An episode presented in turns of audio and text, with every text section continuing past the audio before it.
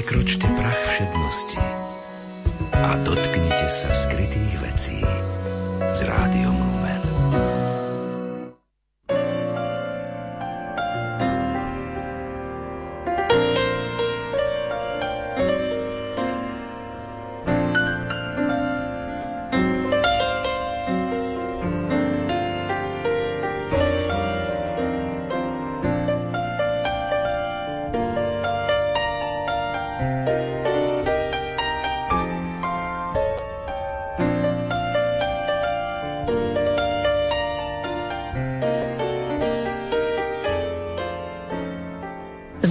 Mysliteľ a katolícky filozof Gilbert Keith Chesterton vydal počas svojho života vyše 15 miliónov slov.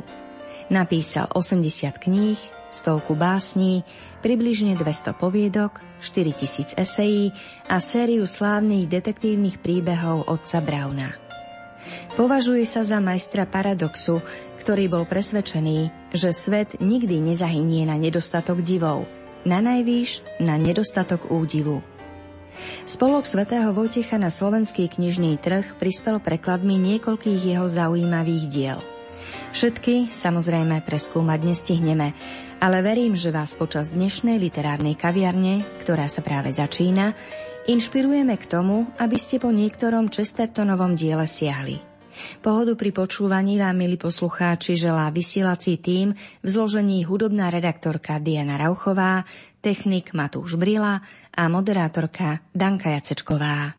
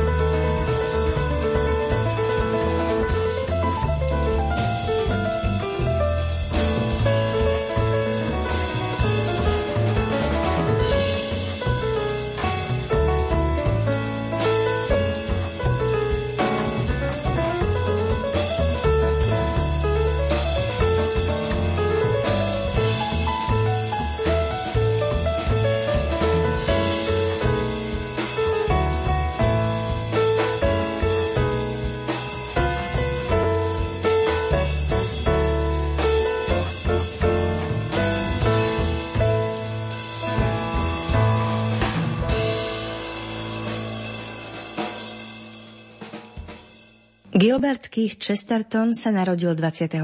mája 1874. Pochádzal zo zámožnej londýnskej rodiny.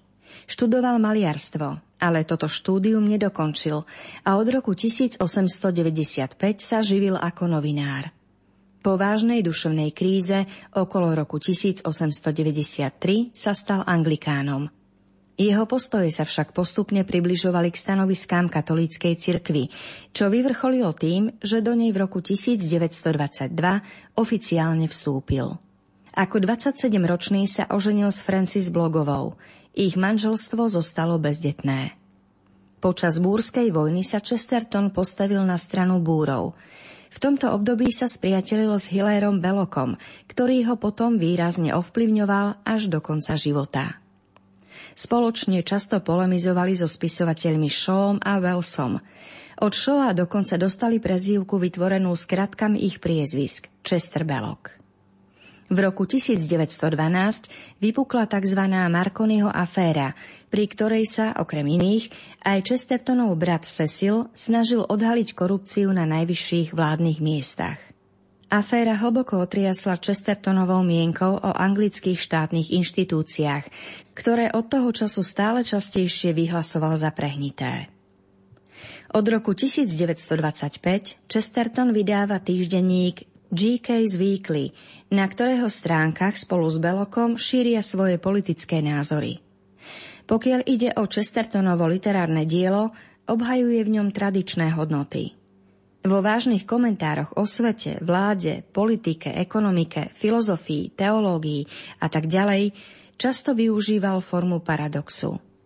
Výrazným znakom jeho diela je vtip a zmysel pre humor. Ako som už spomenula, v Slovenčine vyšlo množstvo Chestertonových kníh. Jednou z nich je veľmi netradičný a zaujímavý životopis svätého Františka Asiského. Autor ho nevykresľuje ako sladkého či naivného stredovekého svetca, hoci nevynecháva ani jednu zo známych epizód jeho života. Márnivú a búrlivú mladosť, odchod od rodičov, pieseň brata Slnka, vzťah s Klárou či rozvoj františkánskeho hnutia. Jednotlivé obrazy majstrovsky zasadzuje do súvislostí doby. František podľa Chestertona nemiloval kresťanstvo, ale Krista. Spisovateľ nepovažuje Františka za fanatika ani za nepraktického človeka. Naopak, tvrdí, že mu vždy šlo o podstatu veci a jednoduchosť myšlienky. Ostatne posúďte sami. V nasledujúcich minútach budeme v tejto knihe listovať.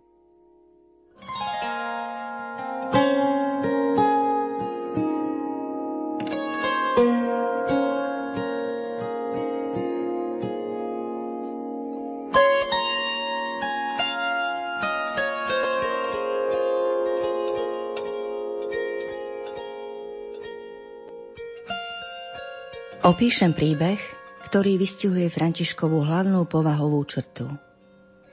Keď predával zamat a výšivky akému si bohatému občanovi mesta, k šiatru pristúpil jeden žobrák a prosil o almužnu, avšak nie veľmi vyberavým spôsobom. Vtedajšia spoločnosť si v tom čase ešte nepotrpela na určité zásady, podľa ktorých by žobrák mohol osloviť pána. Pretože neboli stanovené nejaké predpisy, žobráci mohli obťažovať bohatých prakticky neobmedzenie. Pravdepodobne jestvovali len miestne obyčaje jednotlivých cechov, ktoré mali riešiť takéto problémy alebo zabraňovať narušovaniu slobodného obchodovania.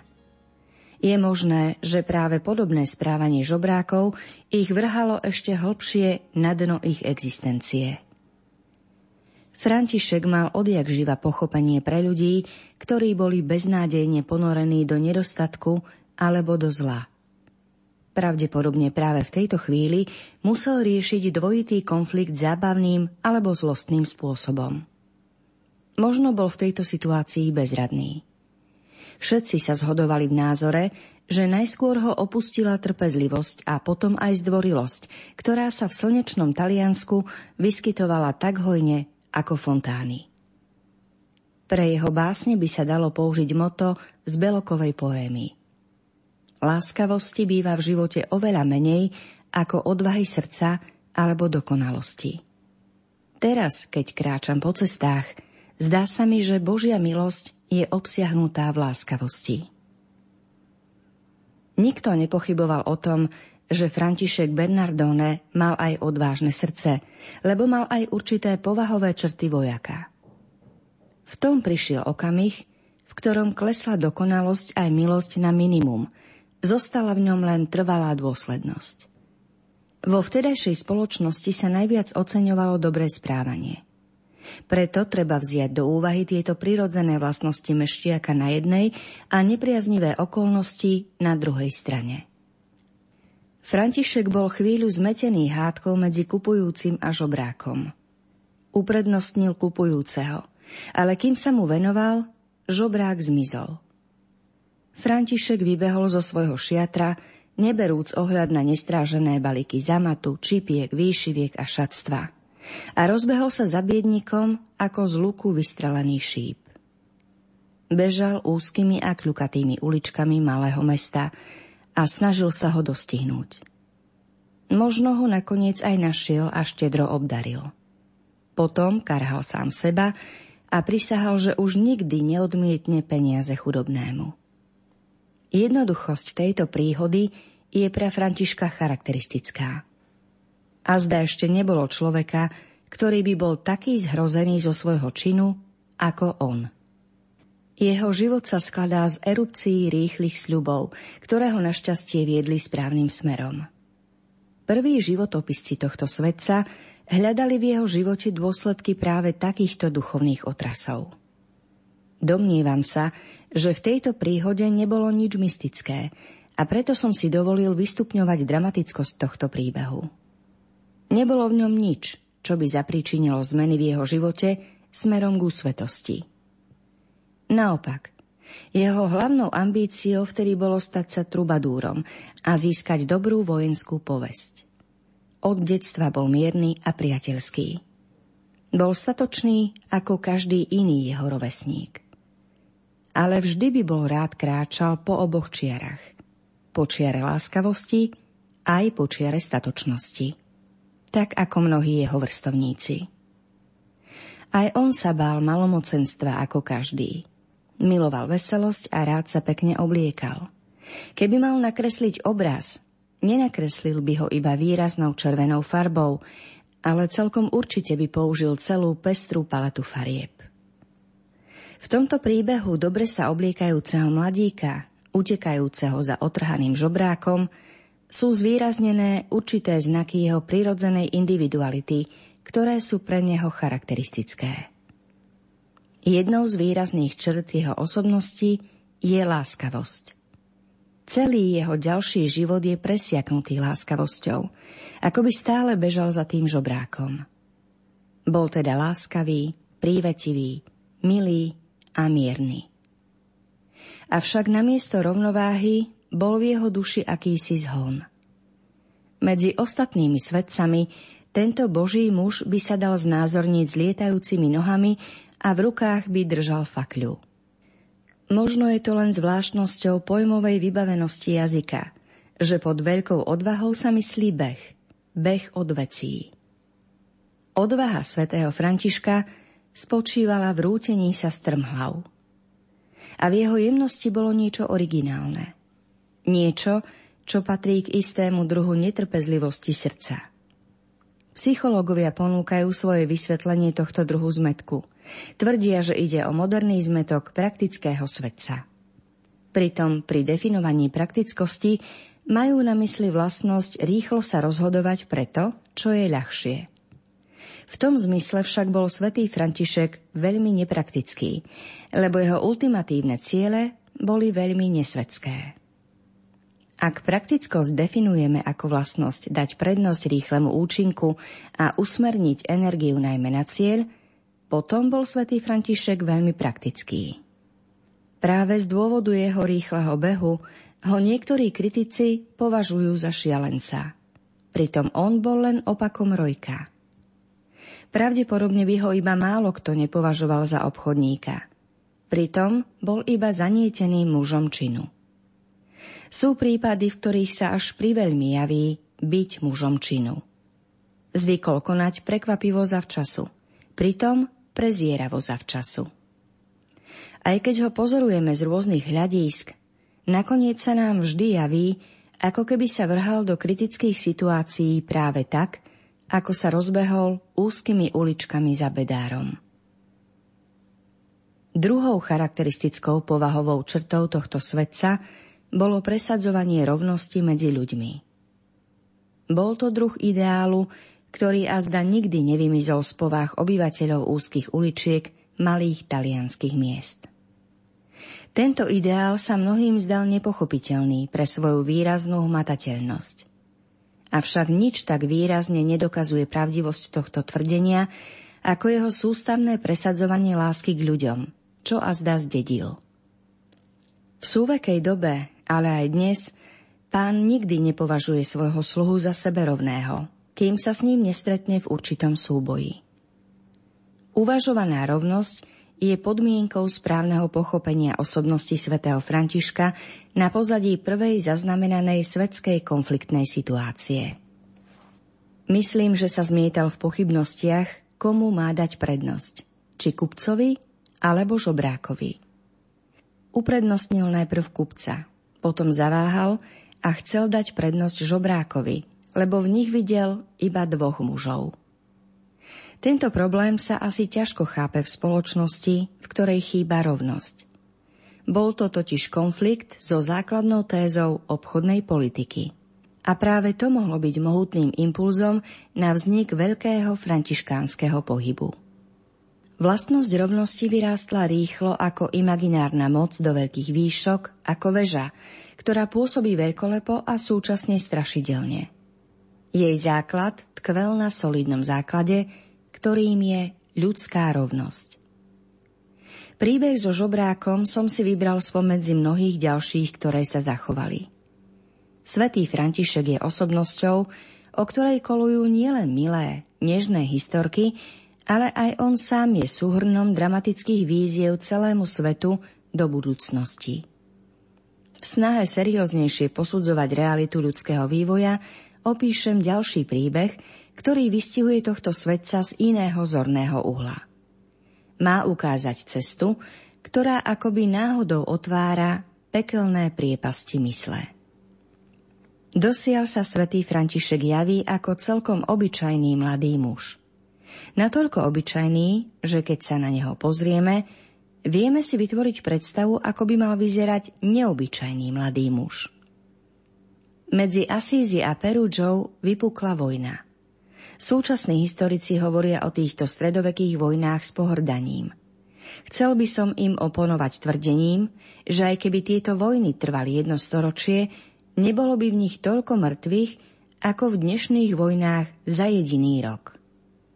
Občania stredovekých republik žili so zvykom, vypestovaným obmedzujúcou podmienkou, ktorá pozostávala z odpovede na otázku, či chcú zomierať za veci, s ktorými dosiaľ žili, za domy, ktoré si postavili, za hroby s pozostatkami svojich mŕtvych a za svojich reprezentantov.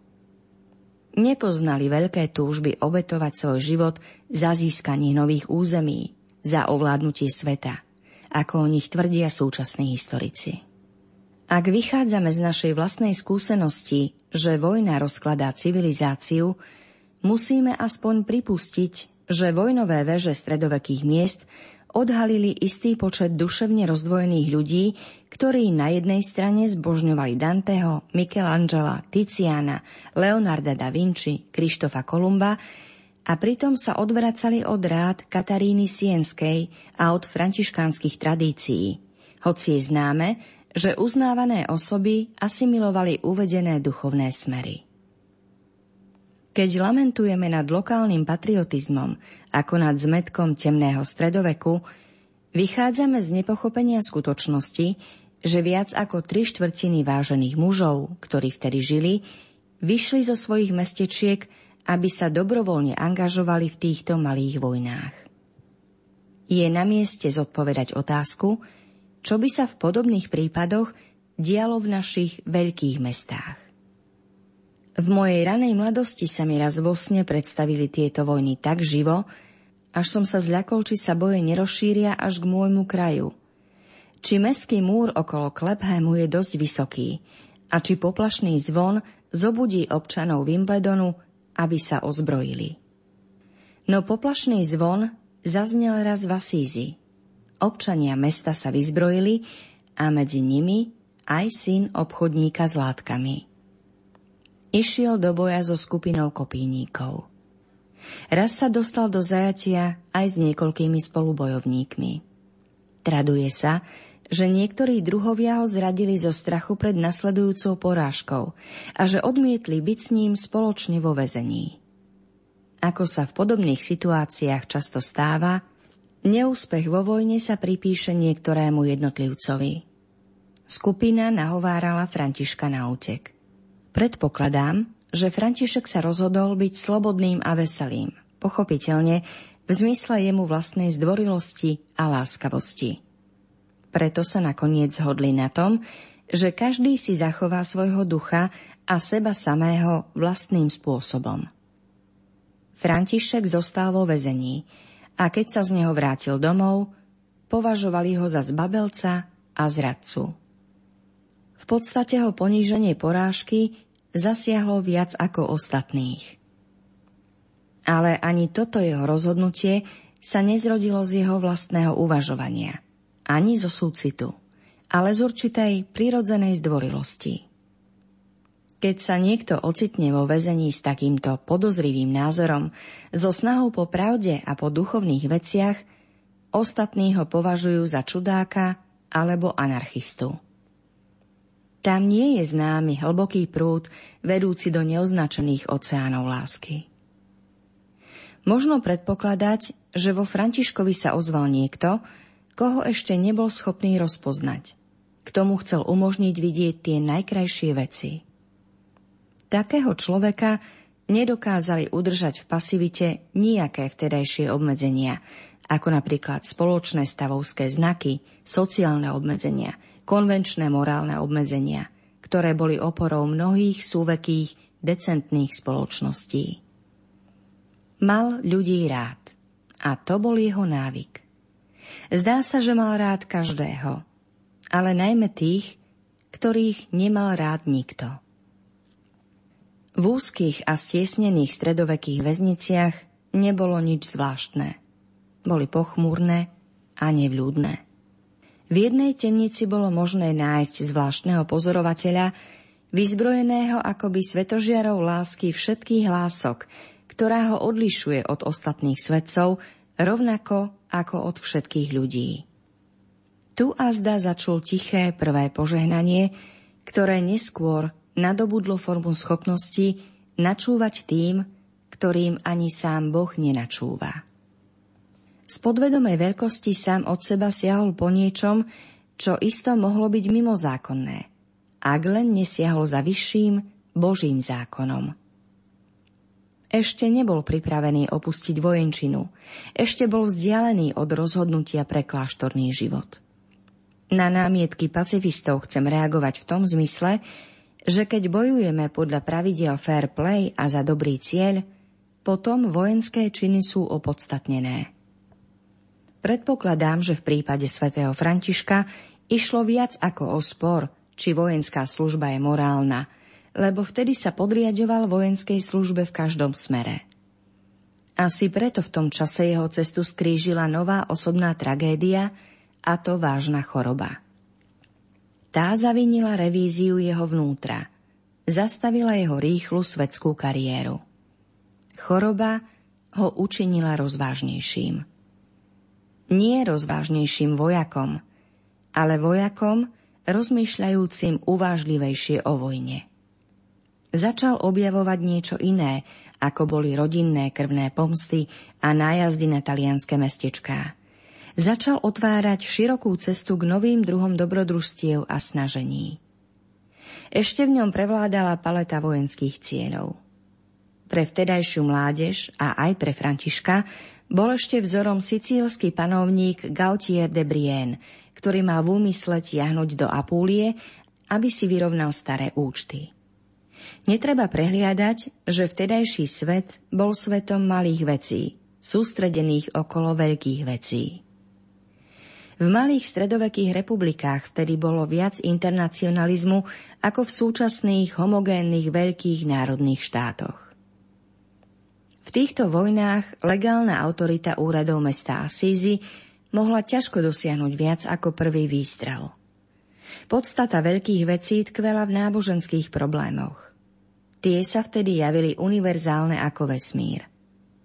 Mnohé z týchto cieľov moderný človek už nevie chápať prirodzeným spôsobom. Napríklad pre cirkev bola vtedy charakteristická istá črta, pre ktorú ľudia pozerali na ňu s odstupom. Spočívala v tom, že cirkev im pripadala ako si zastaralo. Bola stará už viac ako jedno tisíc ročie. Bola staršia ako samotné Francúzsko alebo Anglicko ale ona aj navonok vyzerala staro, ba pôsobila staršie, ako v skutočnosti bola. Cirkev vyzerala ako Karol Veľký s dlhou bielou bradou, ktorý počas svojho života viedol stovku vojen. Podľa legendy bola vyzvaná anielom, aby zviedla ešte jednu ťažkú vojnu. Dovršila tisíc rokov a nabrala smer do druhého tisícročia. Prešla cez temný stredovek, ktorom bolo oveľa viac vojen, ako bolo treba. Vojen s divokými a tvrdohlavými barbarmi, pričom si stále opakovala rovnaké krédo. Krédo sa odriekalo po víťazstve aj po porážke. Cirkev vtedy pôsobila práve tak staro a unavene ako teraz. Niektorí si mysleli, presne ako teraz, že umiera. Je veľmi pravdepodobné, že po všetkých tých stáročiach prežitých v mnohoročných vojnách a v nedobrovoľnom asketizme, oficiálne sa ortodoxia javila s vetranou. Sviežosť a pokoj prvých kresťanov sa im zdali stále viac predhistorickým zlatým vekom. Rím bol teraz oveľa viac racionalistický ako predtým. Církev bola múdrejšia, ale aj otravnejšia ako predtým. Bolo v nej niečo dobrodružné a zvodné, najmä pre prudké hádky metafyzikov, ktorí prenikli z Ázie.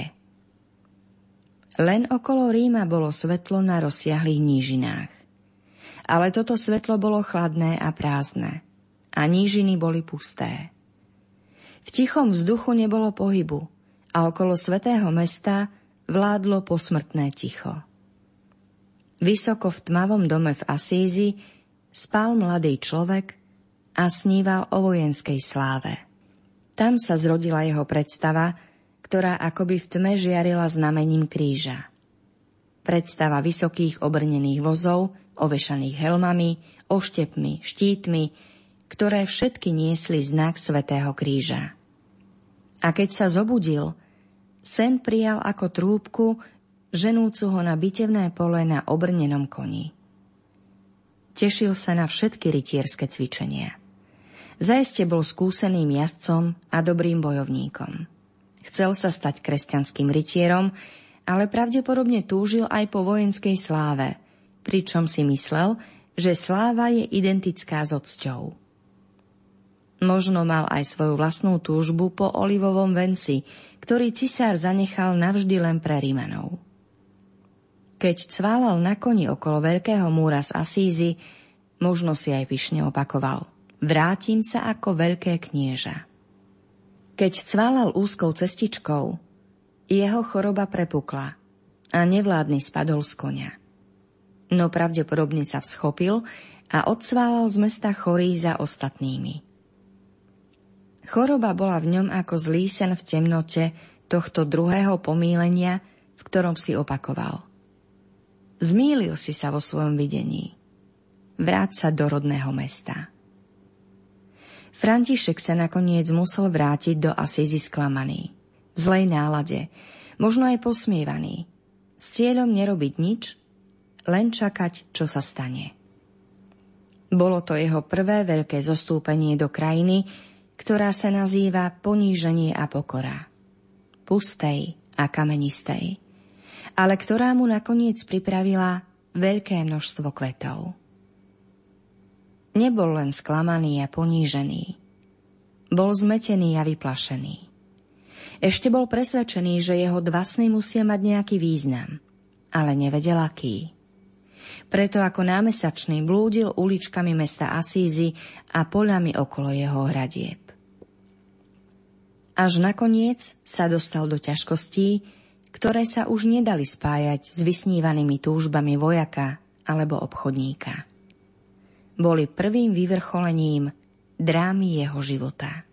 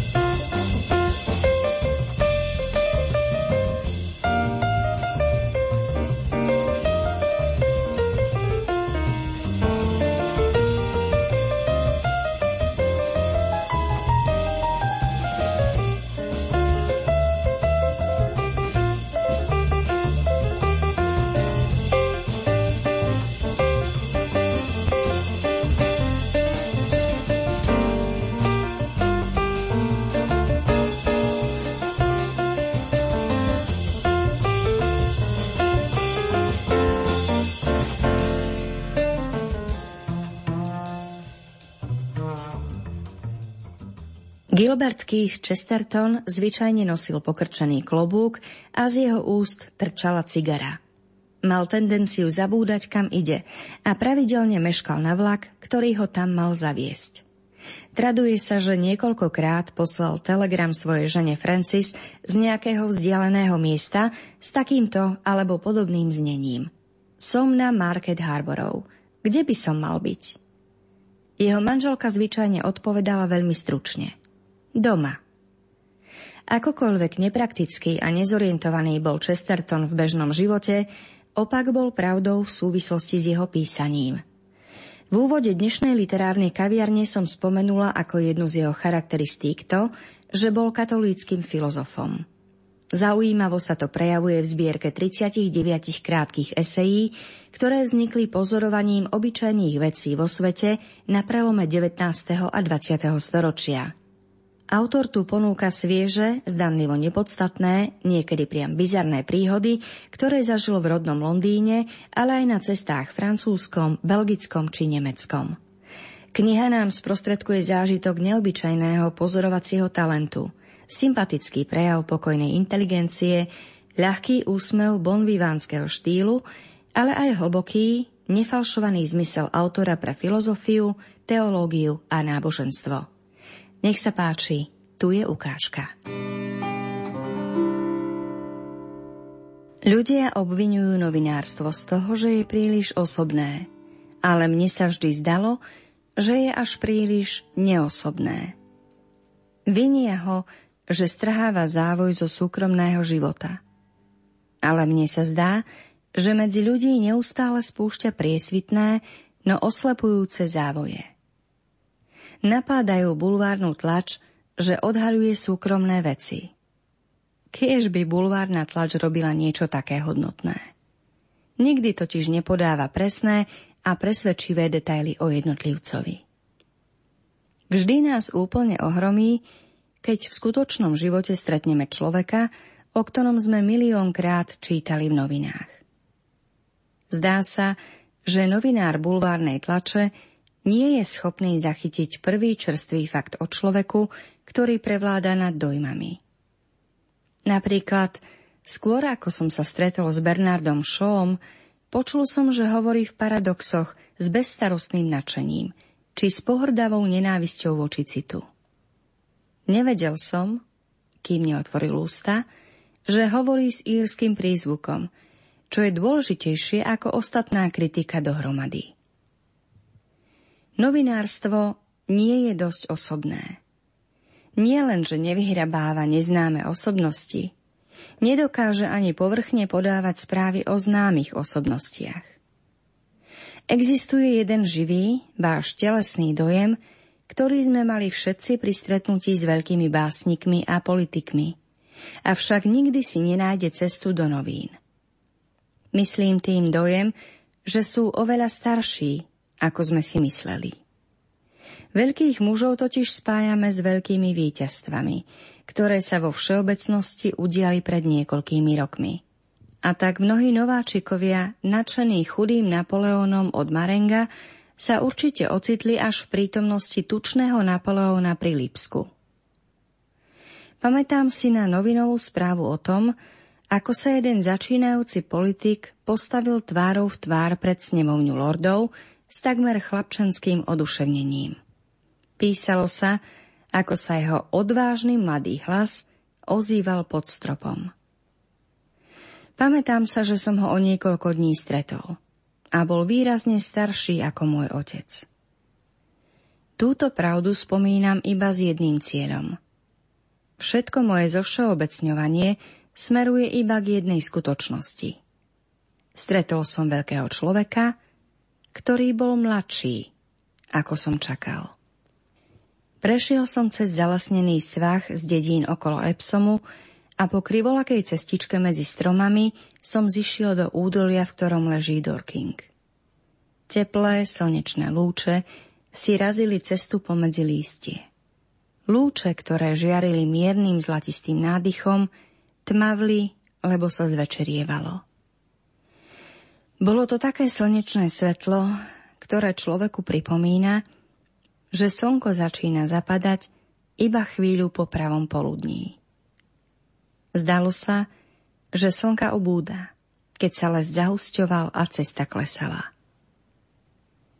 Mal som pocit príznačný pre takéto zarastené stráne. Zdalo sa mi, že koruny stromov, ktoré sa nado mnou uzatvárali, sú skutočné a pevné isté ako morská hladina a že pevná pôda pod nohami každým okamihom stráca svoju pevnosť. O malú chvíľu sa tie nádherné slnečné lúče objavili už iba v zábleskoch, ako ohnivé hviezdy, ako slnká na kúpole zelenej oblohy. V tejto smaragdovej polotme ma obklopovali kmene stromov všetkých tvarov. Rovné aj ohnuté. Vytvárali akoby kaplnku, podopretú stĺpmi zo všetkých pozemských i nadpozemských architektonických štýlov. Moja myseľ sa nevdojak zaplnila úvahami o povaha lesa, o celej filozofii tajomstva a sily. Význam lesa je v spojení energie so spletitosťou. Les ani v najmenšom nie je drsný či barbarský. Je iba príjemne hustý. Jedinečné tvary, ktoré by umelec napodobňoval alebo filozof pozoroval dlhé roky, keby ich našiel na otvorenej pláni, sú tu pomiešané a prekvapivé. Ale nie je to temnota deformovanosti. Je to temnota života. Temnota dokonalosti. Začal som premýšľať, koľko najväčších ľudských temnôt a nejasností sa tomu podobá – a koľkí ľudia ich zle chápu. Ľudia napríklad povedia, že teológia bola do detailov prepracovaná, pretože bola mŕtva. Verte mi, keby bola mŕtva, nikdy by nebola prepracovaná do detailov, pretože iba zo živého stromu môže vyrásť také množstvo konárov. Stromy redli a postupne sa vytrácali. Vstúpil som do vysokej trávy a na cestu. Pamätám si, ako ma prekvapilo, že večer už tak pokročil. A vo svojej fantázii som si predstavil, že údolie má svoj vlastný západ slnka. Kráčal som po ceste podľa smeru, ktorý mi ukázali a prešiel som vrátkami chatrného plota, za ktorým sa les trochu začal meniť na záhradu. Bolo to ako by zvláštna zdvorilosť a jemnosť človeka, s ktorým som sa mal stretnúť, vychádzali z neho do údolia. Na všetkých týchto veciach som vnímal stopu vlastnosti, ktorú starí Angličania volali rozprávková ríša. Je to vlastnosť, ktorú nikdy nepochopia tí, čo minulosť považujú iba za krutú. Je to starodávna elegancia, ktorú vidno aj na stromoch. Prešiel som záhradou a uvidel som sedieť za stolom starého muža, ktorý na svojej veľkej stoličke vyzeral veľmi drobný. Zdravie mu už neslúžilo. Mal biele vlasy, aj bradu. Nie je biele ako sneh, lebo sneh je studený a ťažký, ale ako páperie alebo niečo pálivejšie. Podobali sa skôr na chlbky budliaka. Podišiel som k nemu celkom blízko. Pozrel sa na mňa, keď vystieral svoju zoslabnutú ruku. A zrazu som zbadal, že má prekvapivo mladé oči. Bol to jediný, neobyčajný muž zo starého sveta, ktorého som stretol a ktorý nebol iba sochou na vlastnom hrobe. Bol hluchý, ale zaplavil ma slovami. Nerozprával o knihách, ktoré napísal. Na to bol ešte príliš živý. Rozprával o knihách, ktoré nenapísal. Rozbalil purpurový zväzok románov, ktoré nestihol predať. Požiadal ma, aby som pre neho zapísal jeden z príbehov, ako by o to požiadal mliekara – keby sa s ním rozprával. Bol to znamenitý a šialený príbeh. Druh akejsi astronomickej frašky. Bol to príbeh o človeku, ktorý sa náhliel do kráľovskej spoločnosti, aby tam vysvetlil jediný možný spôsob, ako odvrátiť kométu, ktorá mala zničiť Zem. Hovoril, ako ho na tejto ohromnej ceste každú chvíľu podráža vlastná slabosť a márnivosť. Pre maličko zmeškal vlak a prebytku sa dostal do väzenia. To je len jedna ukážka, ale bolo tam ďalších 10 či 20 príbehov. Ďalší, ako si ma dnes spomínam, bol verziou Parnelovho pádu. Predstava, že celkom čestný muž môže byť tajnostkársky z čistej záľuby v tajnostkárstve. Zo samotárskeho sebaovládania. Vyšiel som zo záhrady s nejasným pocitom o nespočetných možnostiach beletrie. Môj pocit narastal, keď ma cesta opäť zaviedla do lesa. Les je palác s miliónom chodieb, ktoré sa všade kryžujú. Naozaj som mal pocit, že som videl tvorivosť. A táto vlastnosť je nadprirodzená. Videl som, čo Vergilius nazýva starcom z lesa. Videl som elfa. Chodník za mnou husto uzatvárali stromy. Viac som ho nevidel. Ani ho už neuvidím. Minulý útorok zomrel.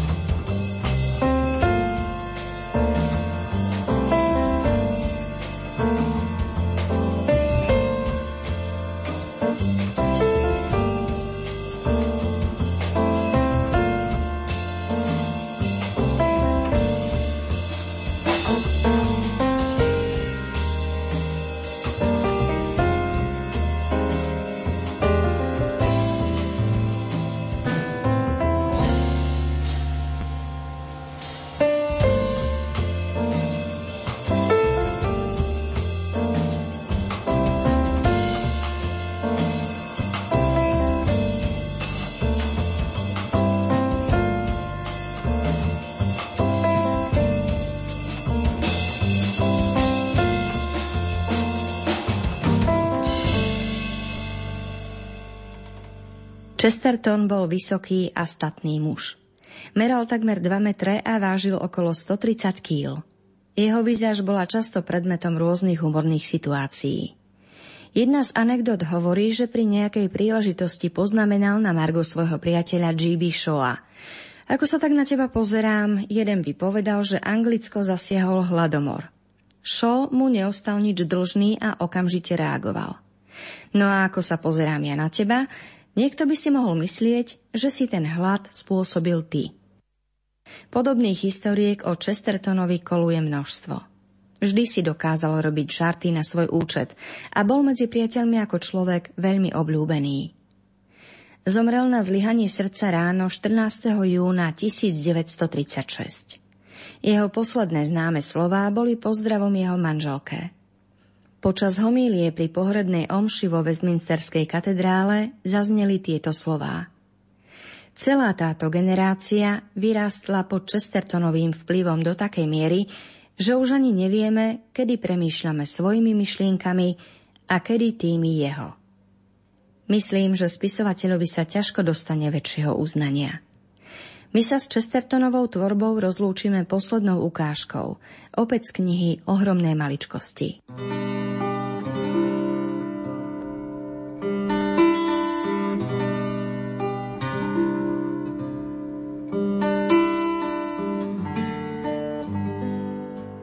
V meste Belfort si na ulicu môžem vziať stoličku a sadnúť si na ňu. Slengovo hovoríme o prostých ľuďoch, ľuďoch z ulice. Ale Francúz takýmto človekom naozaj je. Pre neho sú podstatné tie veci, ktoré sú spojené s pouličným osvetlením a chodníkmi. Patrí sem všetko, od jedla až po mučeníctvo.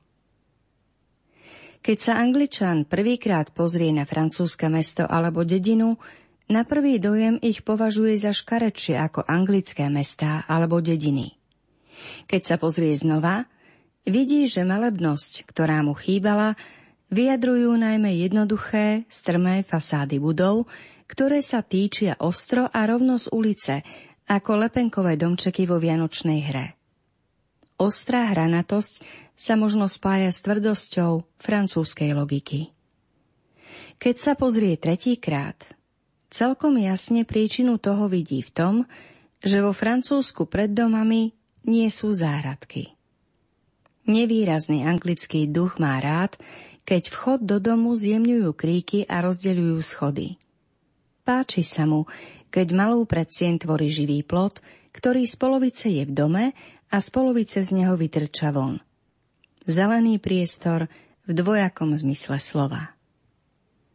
Francúz netúži po takých patetických ochranných múroch či miestach na oddych, pretože ulica pre neho je prirodzená a známa vec. Na uliciach sú stromy a niekedy aj fontány. Ulica pre Francúza predstavuje hostinec, lebo na ulici pije. Znamená pre neho aj jedáleň, pretože tam aj obeduje. Je to jeho britské múzeum, pretože sochy a pomníky na francúzskych uliciach nepatria medzi to najhoršie z umenia ako u nás, ale medzi to najlepšie, pričom často sú naozaj starobilé ako pyramídy.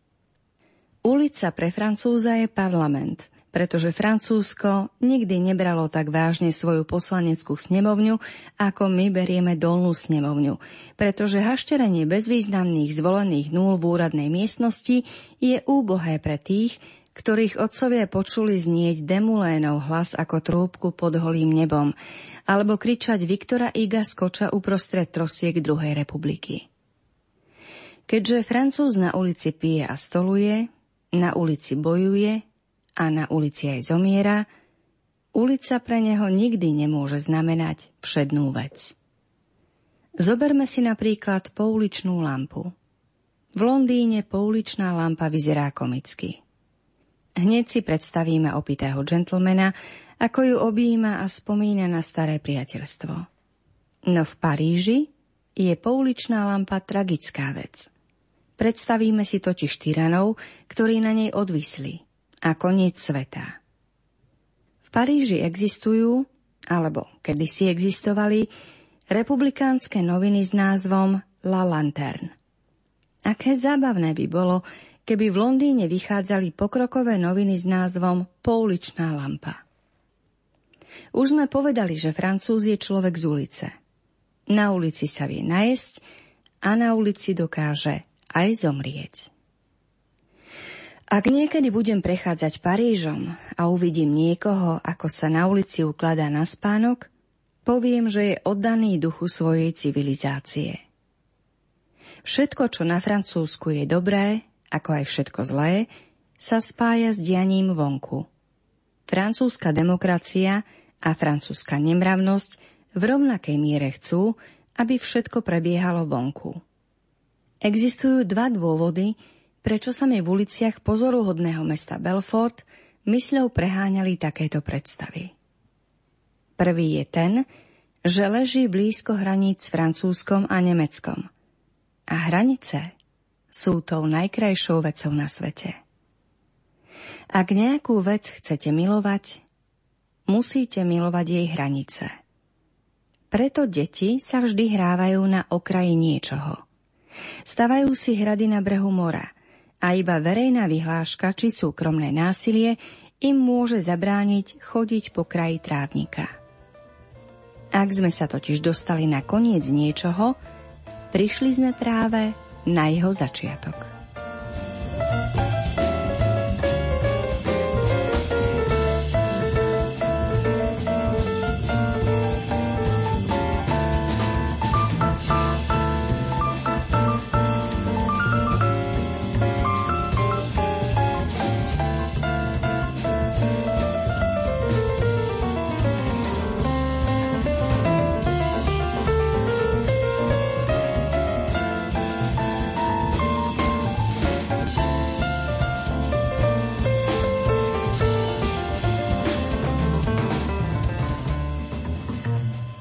Za pozornosť vám ďakujú hudobná redaktorka Diana Rauchová, technik Matúš Brila a od mikrofónu vám za celý tým pekný zvyšok nedele praje Danka Jacečková.